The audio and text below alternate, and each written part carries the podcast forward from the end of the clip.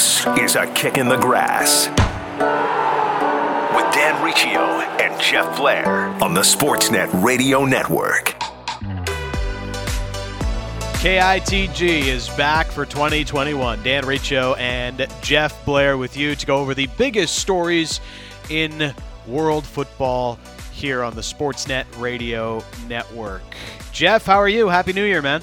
Yeah, happy New Year, man. Everything's good. Manchester United is up near the top. Life was good. Life was good. All right. So, I okay, I, I hear your joy, but I like uh, I don't know. No, nothing about United's run of form has me feeling confident about them. Oh God, no. no not at all. I'm just enjoying. I'm taking temporary enjoyment out of the fact that you know, for the first time since Sir Alex was there, uh, they actually look like they may be able to do something. Now, of course, it's going to fall apart. Um, there's no doubt about that. I mean, look, the fact that Paul Pogba has so far managed to make it through COVID without contravening some sort of rule, you know that's going to happen. I mean, you know that there's something lurking around, lurking around the corner. Look, I, I I'm, I'm just glad. Yeah, I, will give them credit because I really thought when they fought, fell out of the Champions League, I, I really thought it was the end for Ole. I thought the whole thing was going to fall apart. You know, they weren't going to go into a relegation scrap or anything, but I just didn't see any sense of fight back. And all of a sudden, one, Ole seems to have figured out who his best 11 is. Uh, and, and, two, you know, I watched, uh, you watch the body language on the pitch, and it's the best body language I've seen from a Manchester United team again since Sir Alex was there. And uh, I, I don't think you know, over the course of the season. I still think Liverpool and Man City are, are probably going to separate themselves at some point, but I don't think there's any doubt now that Man United will finish top four, and uh, you know that's that's a good thing. Tops uh, in the table over the last 12 months. They've collected the most wins, the most points. Uh, a lot of that, you know, due to, to Bruno Fernandes. You know, I know he scores a lot from the penalty spot, Jeff, but I mean, I'm I'm trying to think of like a more impactful signing um, in in United's history, like in recent history. There, there's none. I mean, this guy has been everything United has needed and more. He's he's kind of what they hoped Paul Pogba would be.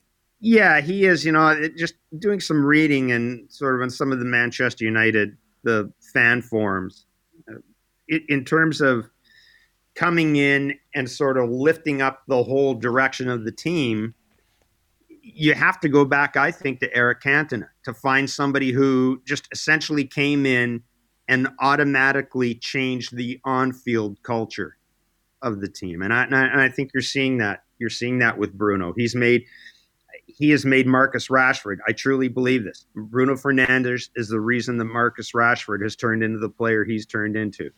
Uh, he is just, it, it's amazing watching how he controls the tempo of the other team, not just his team. But it's almost as if Bruno Fernandes has a, has a capacity, has a capability of dictating how the other team has to play, and that's you know that's something we that's something you don't always get uh, unless you're talking about the very, very, very elite players. The other uh, major story from the pitch this weekend was uh, Chelsea and uh, wow. their incompetence, uh, is maybe the word, uh, to play against Manchester City, who were missing uh, no fewer than six players out due to coronavirus. And yet, Chelsea was so far off the pace in this match immediate questions coming about Frank Lampard right now, Jeff? Yeah, I mean there have to be. They spent what 220 million pounds on on players, yep. uh, and and let's say this: I don't think I went back and looked at the time. I don't think anybody criticized any of those signings. Now I think we've gone beyond the point now of saying that's too much money for this guy, that's too much money for that guy. I think everybody looked at those signings, said made sense. You were getting players who were either in their prime or very young. You were getting players who contributed on good teams, uh, and and it looked at the time as if all of these acquisitions, as expensive as they were, made sense. You know, and and they they took care of the glaring goalkeeping error. I think that was a terrific. I think Mendy was a terrific signing, and yet it hasn't come together. And not only hasn't it come together, Dan, but I look at somebody. Well, we'll look at let's look at Timo Werner and Kai Havertz. Mm-hmm. We know less about what their roles need to be in Chelsea going forward than we did when they came there. We just it, it, it concerns me that the parts don't all fit together, and you may end up if you're Chelsea, you may be in a position where you've got to move somebody out. You know, maybe it's a, a Christian Pulisic. Maybe uh, it can't be a Mason Mount. I think Mason Mount has been one of their has been one of the players that probably uh, you know you, you, could you could uh, not criticize this year mm-hmm. by and large. I think he's been pretty good. But yeah, look, it's we, it's Roman Abramovich, and you know he has he has got to be thinking right now that uh, yeah he's got to be looking at that Manchester City match and thinking is that is that the real Chelsea?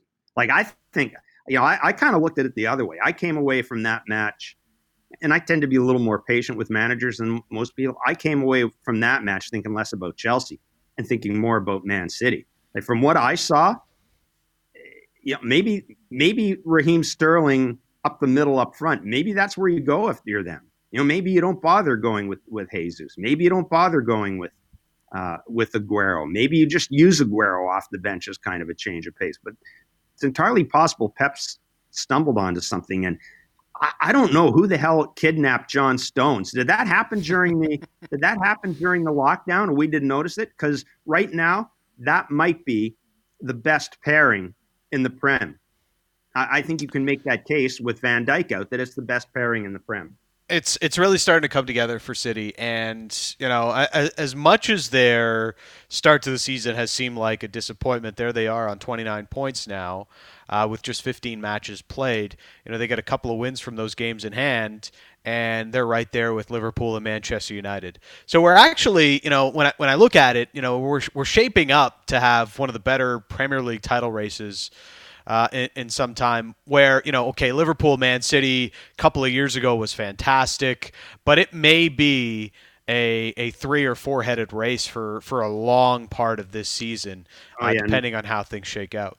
And you know what I really like too is the, the fact is you've got some teams just under the surface like Everton and Southampton who yeah. are capable, who are really capable of beating any of the big teams on any given day. Like it yeah. would not, it and and I don't think we've seen that before. You know, last year Wolves were kind of the team that could catch people off guard, but I think the depth in the Premier League this year, you know, the top ten teams, I think the depth of those teams, one to ten, is much greater than it's ever been, and it, it's going to make for a fantastic finish. It really is. Uh, the major story that's been while we were away is again with Lionel Messi, and it's uh, hmm. seems like since we started this show, Jeff, he has uh, and and the speculation of his future has been non-stop. He is now free to sign a pre-contract with any club in the world, though he has hinted that that will not be happening in an interview last week with La Sexta in Spain. Now joining us to talk about it, Samuel Marsden. You can follow him on Twitter by his name, writer at ESPN and Sport. You can also hear him on the Siempre podcast, all about Barcelona. Sam, thanks for this. How are you? Yeah, good. Thanks. Ready to yeah talk about Messi. It seems to be my life at the moment, so we go with that. um, th- this interview that he did last week, I mean, it uh, it did nothing but uh, fuel the fire, I guess, in terms of, of speculation. What was what was your takeaway? Yeah, I don't think we actually learned a lot. But if we're looking at the reason why he did it, I think if we look at the fact that we're now into January and he's now allowed to negotiate a pre-contract agreement with other clubs, I think the one the one major line he perhaps wanted to say was, you know, that he's not going to be negotiating with anyone that he's focused on Barca to the end of the season. So I think perhaps that was the reason why he chose this timing for the interview to sort of try and just calm things down in January so things would be focused on on the football, although not going to be the case with Messi because people are hungry and thirsty for any little bit of information about what he might do in the summer and he obviously left that open. So yeah, we didn't learn a lot despite the teasers in the week from from La Sexta, the Spanish TV channel, and from Jordi Évole that there were going to be some sort of big revelation or announcement or something more, something more concrete about his future. Know, as we sit here on on January fourth, if I asked you to handicap, you know, a great game, right? A game every soccer fan is is playing right now. But if I had to ask you to handicap, and I gave you a choice of, I'm going to pick three teams. Shockingly, uh, Barca, PSG, or Man City. How would you rank those teams in terms of where Leo is most likely to end up? Yeah, it's something everyone, like you say, everyone is talking about. I probably change on a daily basis based on little things. And I'm actually what I what I say actually contradicts with what I think Messi is thinking right now. But I just think when we get to the summer, I think the most likely outcome is that Messi stays at Barcelona. Um, so I'd probably say 50%, 50, if we're going 100%, breaking it down between those three teams, I'd say 50% chance that he stays at Barcelona. Uh, the reason I think that is I just think that by the time we get to the summer and he's 34, I think that maybe he will have doubts about leaving Barcelona. He's spoken about, you know, how his family didn't want to leave last summer. That's not going to change this summer. Um, he's obviously emotionally connected to the club, but it's impossible to go out on a limb and say definitely because so much depends on on what happens in in two things. First of all, the presidential elections. Who is elected as the Barca president? Is it someone that can convince Messi to stay? Can sell him a project? Can convince him that Barca are going to return to to winning ways quite soon? And then obviously also what happens between now and the end of the season? How far off the pace are Barca? Do they end the season? Yeah, say without winning anything, but do they look like they've made progress under under Koeman or, or a new coach, or if a new president brings in a new coach? Um, so it's difficult to, to exactly say. But looking at Manchester City and Paris Saint Germain as well, they're not having the greatest seasons. I mean, Paris Saint Germain, you'd imagine, will recover to to win the league under Pochettino. They've got that Champions League tie against Barcelona, which could also feature in in Messi's decision making if, if Paris Saint Germain is a real option. We obviously saw Barca beat PSG 6 1 in 2017, but that's regularly been used as sort of the trigger for, for Neymar deciding to go to PSG because he was sort of overshadowed that day by Messi despite being the one that sort of produced the goods on the pitch. Um, so I go 50% Barca. I think there's probably still slightly more chance he goes to Manchester City. That was the one that was obviously on the cards last summer. That was where he wanted to go last summer, but wasn't able to go. So I'd maybe go sort of 35% City, and then what we left with 15% PSG as, yeah. the, as the outsider. It's it is interesting, you know. The financial part of it is is massive because yeah, there are so like in any moment there'd be so few teams, clubs that could afford Messi, but given the current circumstances, that's that's even um, more apparent in this in this situation. And and also for for Messi, I mean he's he's pretty open. He understands the financial landscape at Barcelona and the current financial troubles that the the club are in. And so if he does choose to stay there, Sammy, he understands it's it's going to be very difficult for them to turn this thing around and and be, you know, amongst the best in Europe with where Liverpool and Bayern currently are. Yeah, Messi's spoken about that a lot. He said you know, in that interview which we spoke about at the beginning, he obviously said, "Look, the financial situation at Barcelona is very, very bad." He was asked about comments from Neymar recently saying he wanted to play with Messi again last season, asked if that could be possible uh, at Barca, and Messi almost almost laughs and he says, "How how do you pay Paris Saint Germain for Neymar when there is no money?" Um, so yeah, he he knows the situation. I think financially, I think he would be prepared to compromise if he decided staying at Barca was was the best bet. I think perhaps more so than he would be willing to compromise with with Paris Saint Germain or or Manchester City. But yeah, I think the main thing for Messi is is seeing that Barca can can compete. I mean, you've got to be saying next season really. There's no time for another another transitional year. Koeman and Messi have spoken about this being a transitional year. They can almost sort of write this not write this one off, but as long as they see signs of progress, which I mean there are positives in the emergence of Pedri, the signing of Serginho Dest is obviously a good one. Frenkie De Jong starting to show why Barca paid so much for him. So there is a there is a nucleus of young players and talent there. I mean, we're not talking about a team that's a long, long way off, but they're still quite short of, you know, like you said earlier, teams like Bayern Munich and Liverpool, they're still not at that level. But I think Messi needs, you know, whether it's Joan Laporta who returns as president or Victor Font, and Victor Font obviously strongly linked with Xavi. I think Messi just needs to see something tangible which he can which he can believe in. Sam, do you read anything into? Well, first of all, I'll just ask you: Is there is the report of a what we famously call a dressing room bust up between Marc ter Stegen and Lionel Messi? First of all, is that accurate to the best of your knowledge? And secondly, what is the the dressing rooms what's their level of I'm not going to say level of comfort with Messi, but what's their level of acceptance right now of all that's going on around Messi? First of all, on the Ter Stegen and Messi stuff, though, that's sort of exaggerated. What what has emerged over the last two or three years, and it's not necessarily to do with those two players. And Piqué's acknowledged it in interview. He's acknowledged that sort of bad bad habits have, have slipped in, and especially under Valverde, there was sort of two groups within the dressing room, and not necessarily sparring or at war or not getting on, but there was a group of players, including you know the likes of Ter Stegen and Frenkie De Jong, who felt that you know training wasn't intense enough, that it was too relaxed, and you know they wanted to do more on, on that side of things. And then there was the other group, which was obviously you know Messi and Suarez, who who are at different stages of their career and don't need that sort of intensity now because they're sort of you know managing their managing their efforts a little bit to to come into the matches. So there was there was that. I'm loath to call it a split because it wasn't the the relationships between the players weren't strained, but there was that difference of opinion, if you will, which I guess there is in in any workplace. You know, there's always going to be people with different views on how things should be done. Um, and what was the second question? Sorry, about Messi. Oh, about how he's viewed in the dressing room. Dressing room and handling it, yeah.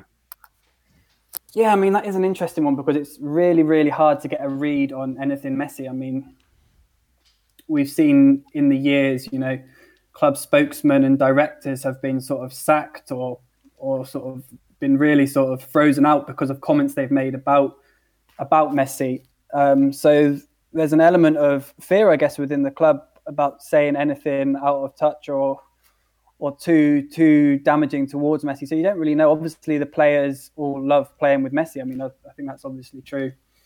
Um, so I don't think there's there's too many problems surrounding it. Messi is at the end of the day someone who wants to win matches, and I think as long as the players around him he believes in, he trusts in, then I think the players get on with him. You see the young players like Pedri and Ansu Fati who have a good relationship with him on the pitch. They link with him really well.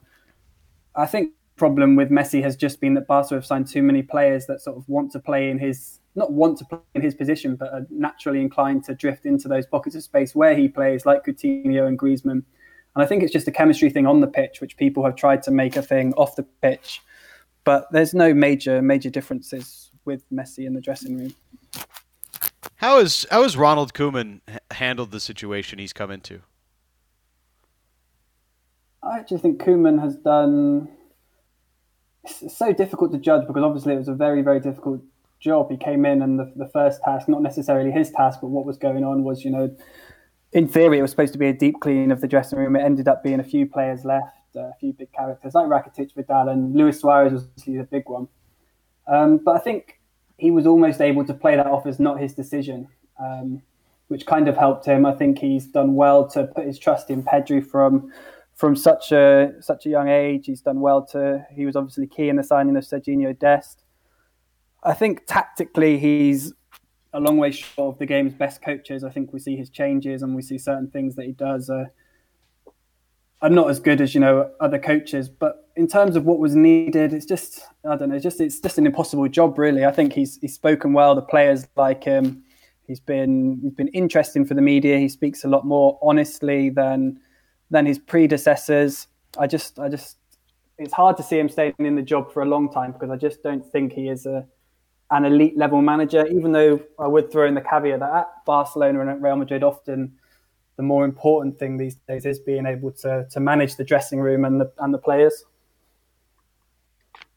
Beyond getting Messi's situation settled once and for all, what are you expecting from from Barcelona? Understanding that we don't know yet the complexities of the transfer market necessarily and the, the total impact of of COVID 19 and that. But what would you expect to see in the very least from Barcelona in the transfer market? In January or looking further ahead to the summer? Uh, both, actually.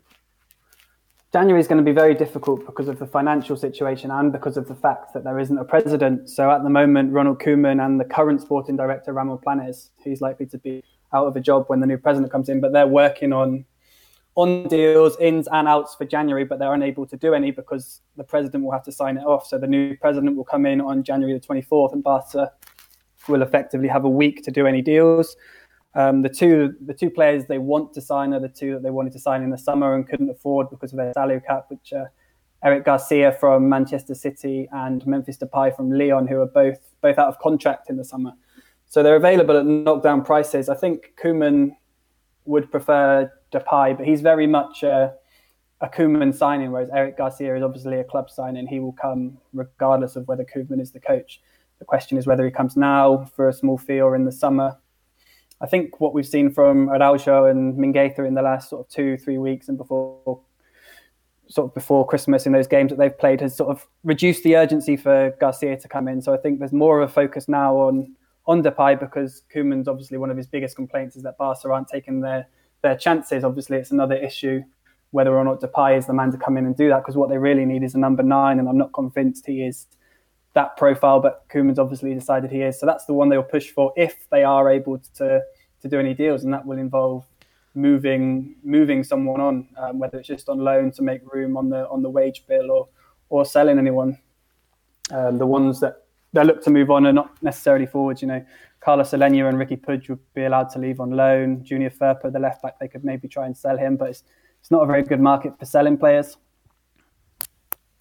You know, currently they, they sit fifth in the table, and, and they've started to turn things around. You know, unbeaten in, in six matches, four four wins from those last six, but they're still outside of the top four.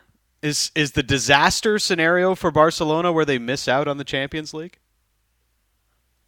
Yeah, without a doubt, that would be the absolute yeah, that's the disaster. Missing out on the top four would be absolutely, you know, because it hits the club on a financial level. It's not just the fact that they're not playing in the Champions League for a season, it's how much they lose financially next season. And coming, I say post COVID, obviously COVID's still going on, but in terms of the, the financial effects of it coming after that is like a like a double whammy. And Barca are a club that are in a worse financial situation than probably most of the the European, the top European clubs. So to miss out on the Champions League would, would really, really set them back. And you could almost definitely say goodbye to Messi, and then you're also scrambling around. I mean, these are players that haven't set the world on fire at Barcelona, but you're, you're looking to have to sell, you know, guys like Griezmann and Coutinho or Ousmane Dembele.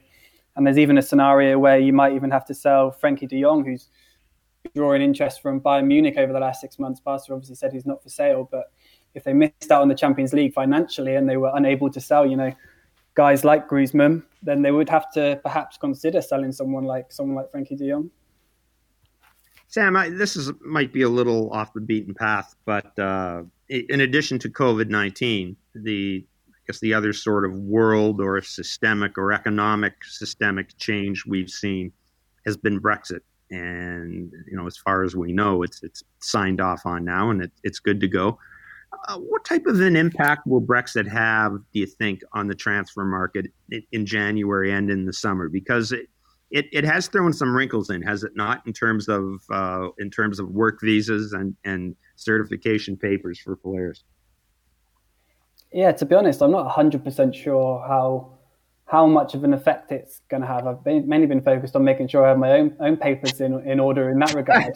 um, but yeah, I think that I think the biggest effect that we're going to see from Brexit is is at youth level, really, because obviously it's going to prevent you know these English clubs hoovering up the academy talent from from Europe, which they have done in the past sort of 10, 20 years. Even from Barcelona, they've been, you know, Arsenal, Manchester City, Manchester United have all signed 16 year olds from from Barcelona, and that's not going to be possible now until they're 18. So these club these clubs aren't going to be able to sort of cherry pick the best best young players from Europe, and are going to have to bet a little bit more on English talent. I think in terms of you know signing players that you know that are already playing within Europe that are already senior players. I don't see how it, I'm sure there will be tweaks to paperwork and it'll be a little bit more complicated, but I don't think it will change things too much. As you know, we obviously see lots of foreign players from outside the EU already going to play in the UK and England. So I don't think on a on a senior level it's going to have a huge effect. Sam, we uh, appreciate your time uh, as always, and uh, I guess one of my takeaways from from this chat is uh, it, as much as Messi is trying to sell his uh, dream of playing in the U.S., it's it's not coming anytime soon.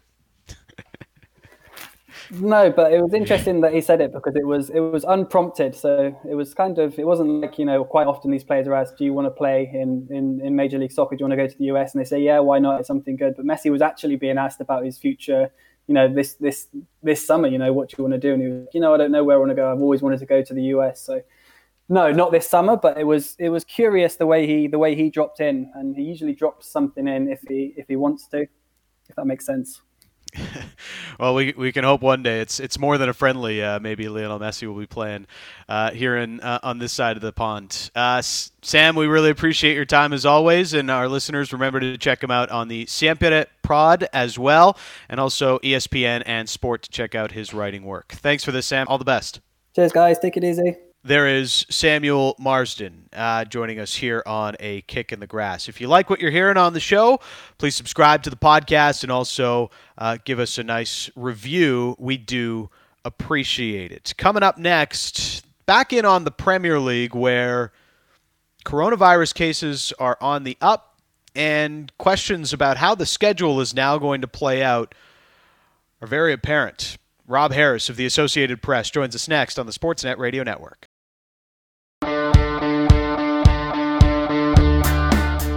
Back in on a kick in the grass. It is Dan Riccio and Jeff Blair. Always looking for your questions for the show.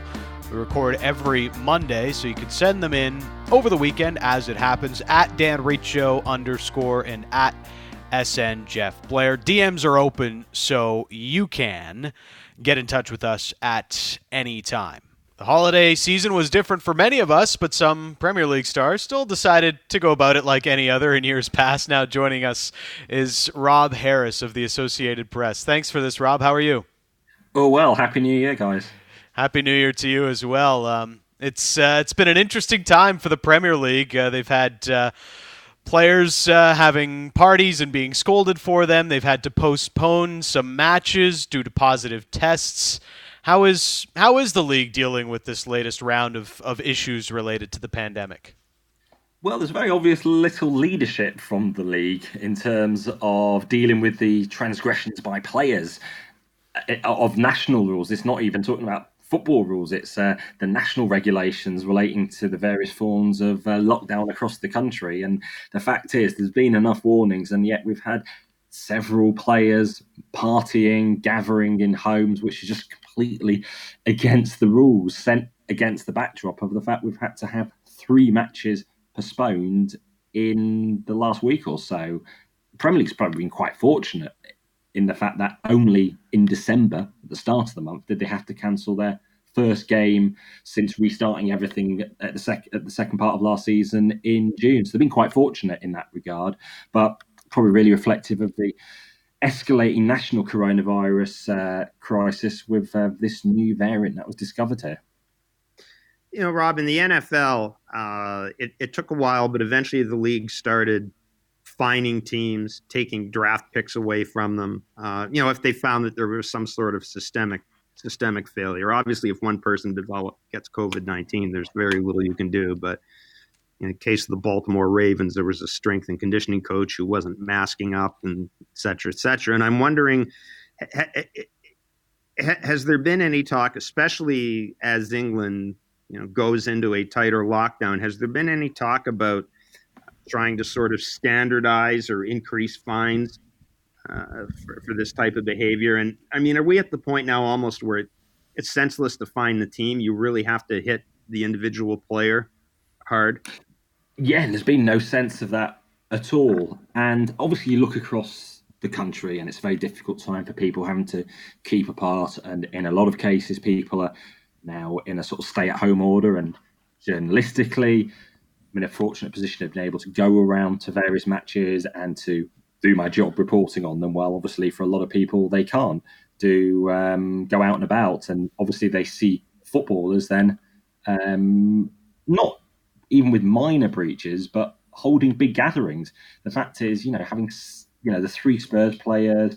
Uh, along with um, Lanzini from West Ham, all gathering together. I mean, they knew what they were um, surely doing in terms of what isn't allowed and what isn't in the regulations, given the fact they'll keep on being told as clubs. And what makes it particularly important for the players to follow the rules is the fact that football and other sports have that special dispensation from the government to continue with regulations around the bubbles and the stadiums that have to be in place to ensure that effectively these mass gatherings are allowed because 300 people maximum are allowed in uh, Premier League stadiums.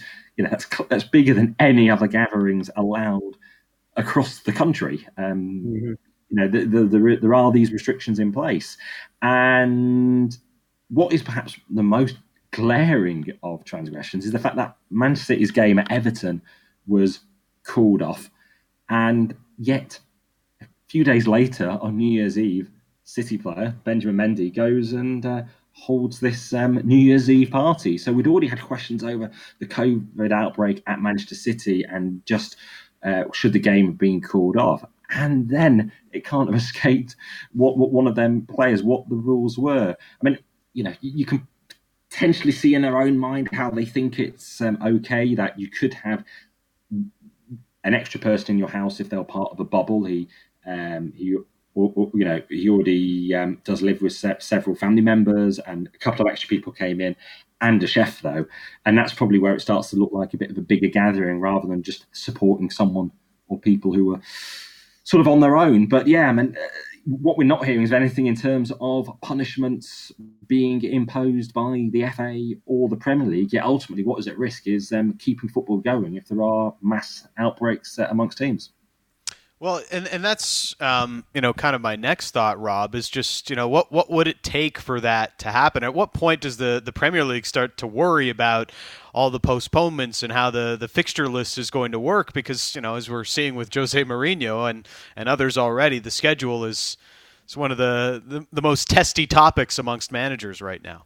Yeah, and there's very little um, space in the calendar, very few gaps to try to squeeze in games, particularly if there are more postponements and if you're getting teams progressing in the Champions League and the Europa League as well, if they're trying to hit that time frame, if we do have the European Championship starting as hoped for in June, already delayed by one year, of course, and you do start to get a potential fixture pile up, which if you're Jose Mourinho last week, you're thinking, well, he's wanting that game against Fulham to go ahead. Uh, originally, we were told that as long as you had uh, 14 fit players, that the game should be fulfilled. But I think what we've seen in the last week or so is actually, although you might actually have 14 fit players, it is questionable whether the game should then go ahead anyway because you don't know if other players in the group are being infected and you, are potentially spreading uh, the coronavirus amongst them, even if people haven't existingly tested positive. But it does create problems. We're seeing in the lower leagues and the EFL,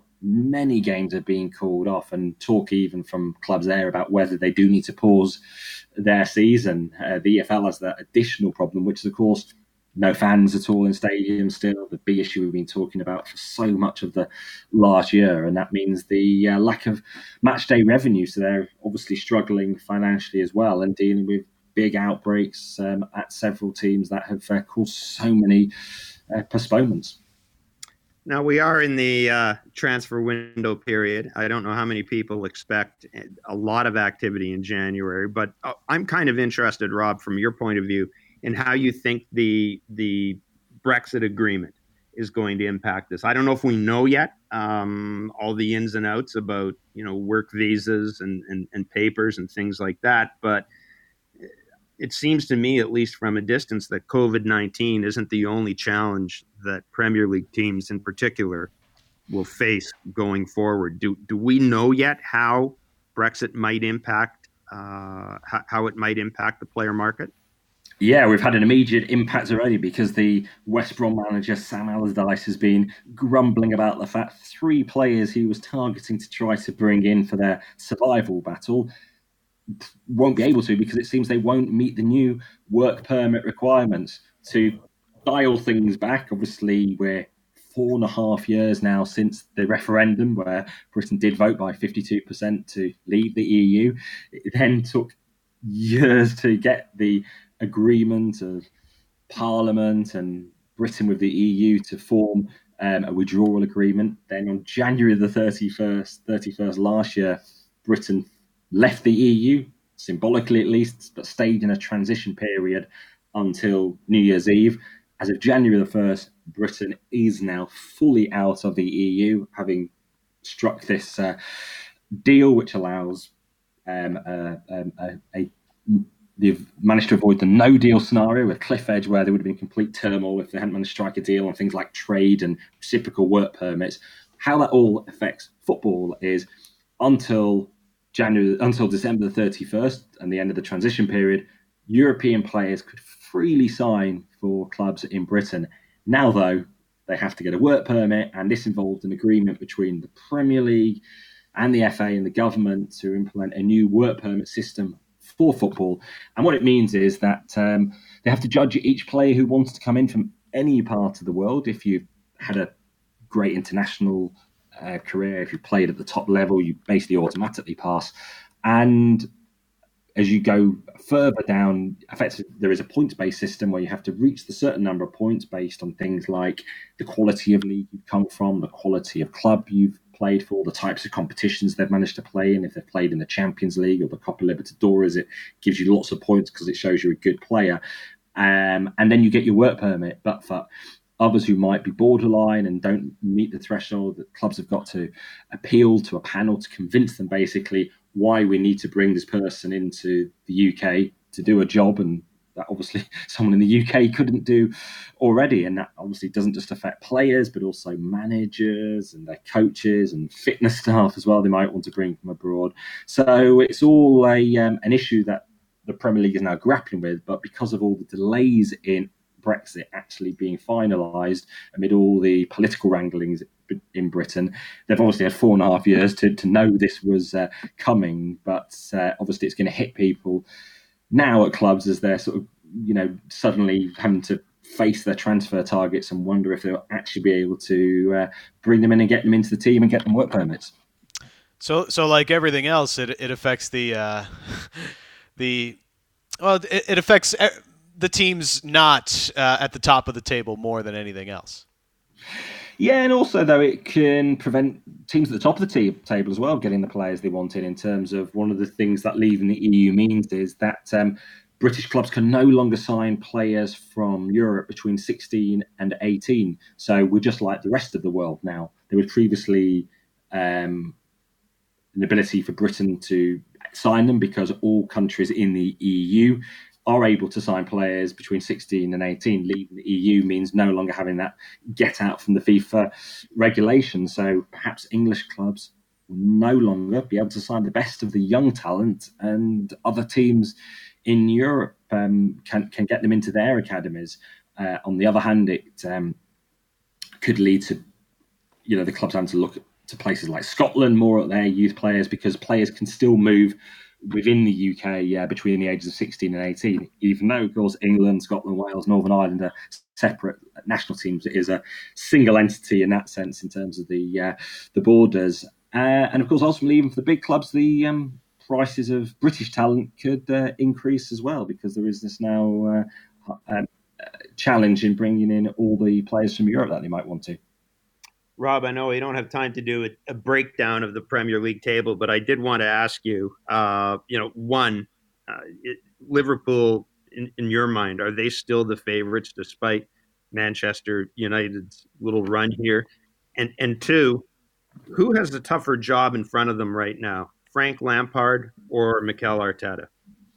What an amazing time it's been in the Premier League in recent weeks when. Uh, um, I was at Old Trafford to see United lose to Paris Saint Germain, and then they go out the Champions League a week later, and you think Solskjaer's in complete turmoil. How long will it be before he's replaced? When will Pochettino be brought in?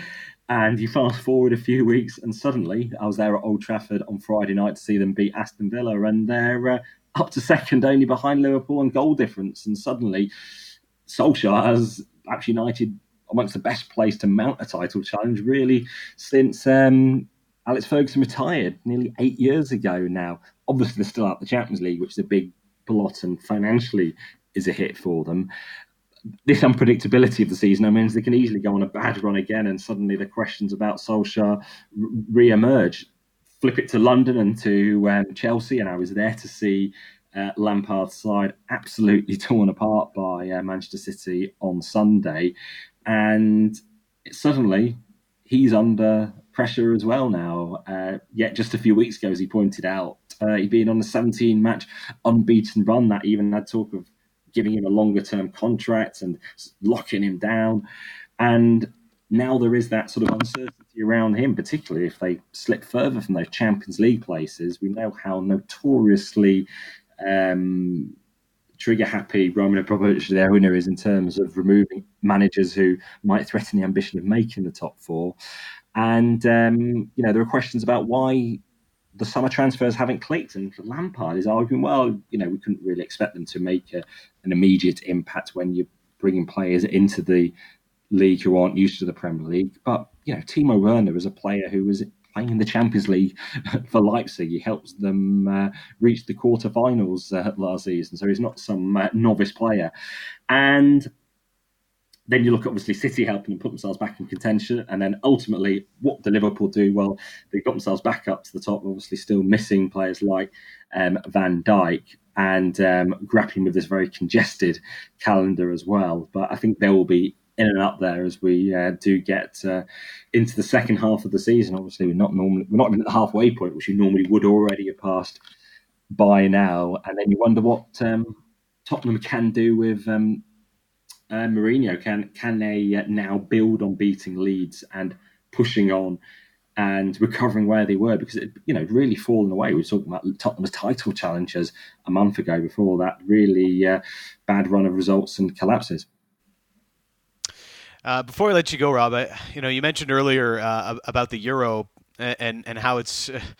Uh, I, I, guess uh, you know. I think about it, and like I guess it's going to happen. Um, how is it going to happen? I, I, know you've been talking about that a little bit uh, with your Twitter account at Rob Harris. Um, but but what do you know? What what's the latest on on the euro? Well, what we learned from 2020 is the fact that sports bodies now will reconsider things. All the years they are, they always insist there's no plan B. Well, UEFA had to do it with the Euros and the IOC with the Olympics and um, other t- competitions as well. So while they're determined to try to continue the Euro plan as it is, we know that they have to uh, have the ability to revise them. And the fact that the Euros was already going to be the most challenging and complex format anyway, using 12 cities in 12 countries, from uh, Baku to Dublin and from Glasgow down to Rome. And, you know, at the moment, it's very hard to imagine teams flying all in and around, crossing Europe to be playing those fixtures if things aren't fully um, cleared up in terms of coronavirus and we haven't had the mass rollout of the vaccination. And that's even before we think about will there be any fans allowed into the games as well? Uh, you know, there are six months to go. And what we've seen though from the last few weeks is that whatever optimism there might be, things like new variants of the coronavirus suddenly derail those plans because um, it adds new layers of unpredictability. So, you know, it might get to the stage where UEFA's main priority is can they just get the tournament played wherever and however, um, because, you know, in terms of there is no space to move it into next year because then we're into World Cup year. The fact we're talking about the 2022 World Cup has now been next year, not some distant thing. So we start to get things piled up and um, really struggling. But you know, we're just obviously getting indications already. Um, you know, from the from the US with um, events being cancelled, sporting events already for um, this year, and event and sports being held behind closed doors, which really, um, you know, shows how this is a very challenging situation that's going to be coming up. You know, you know, for instance, the NCAA holding the entire men's basketball tournament in Indiana, keeping it all in one place, and that will ultimately be one of the questions UEFA has to face. Do they decide to put the Euros just in a, in a single country or a, or a closer defined area? Uh, Rob, we appreciate your insights and uh, your time as always. Thank you for this. Great to speak as always. Keep well and uh, speak through the year, hopefully. That is Rob Harris, global sports correspondent with the Associated Press, and you can follow him on Twitter by his name. Coming up, it is injury time. Thought on Alphonso Davies as he is back from injury and thriving once again with Bayern Munich, who collected another win over the weekend. Also, an update on our Fantasy Premier League. Who's got the highest score this week? That's coming up next on A Kick in the Grass.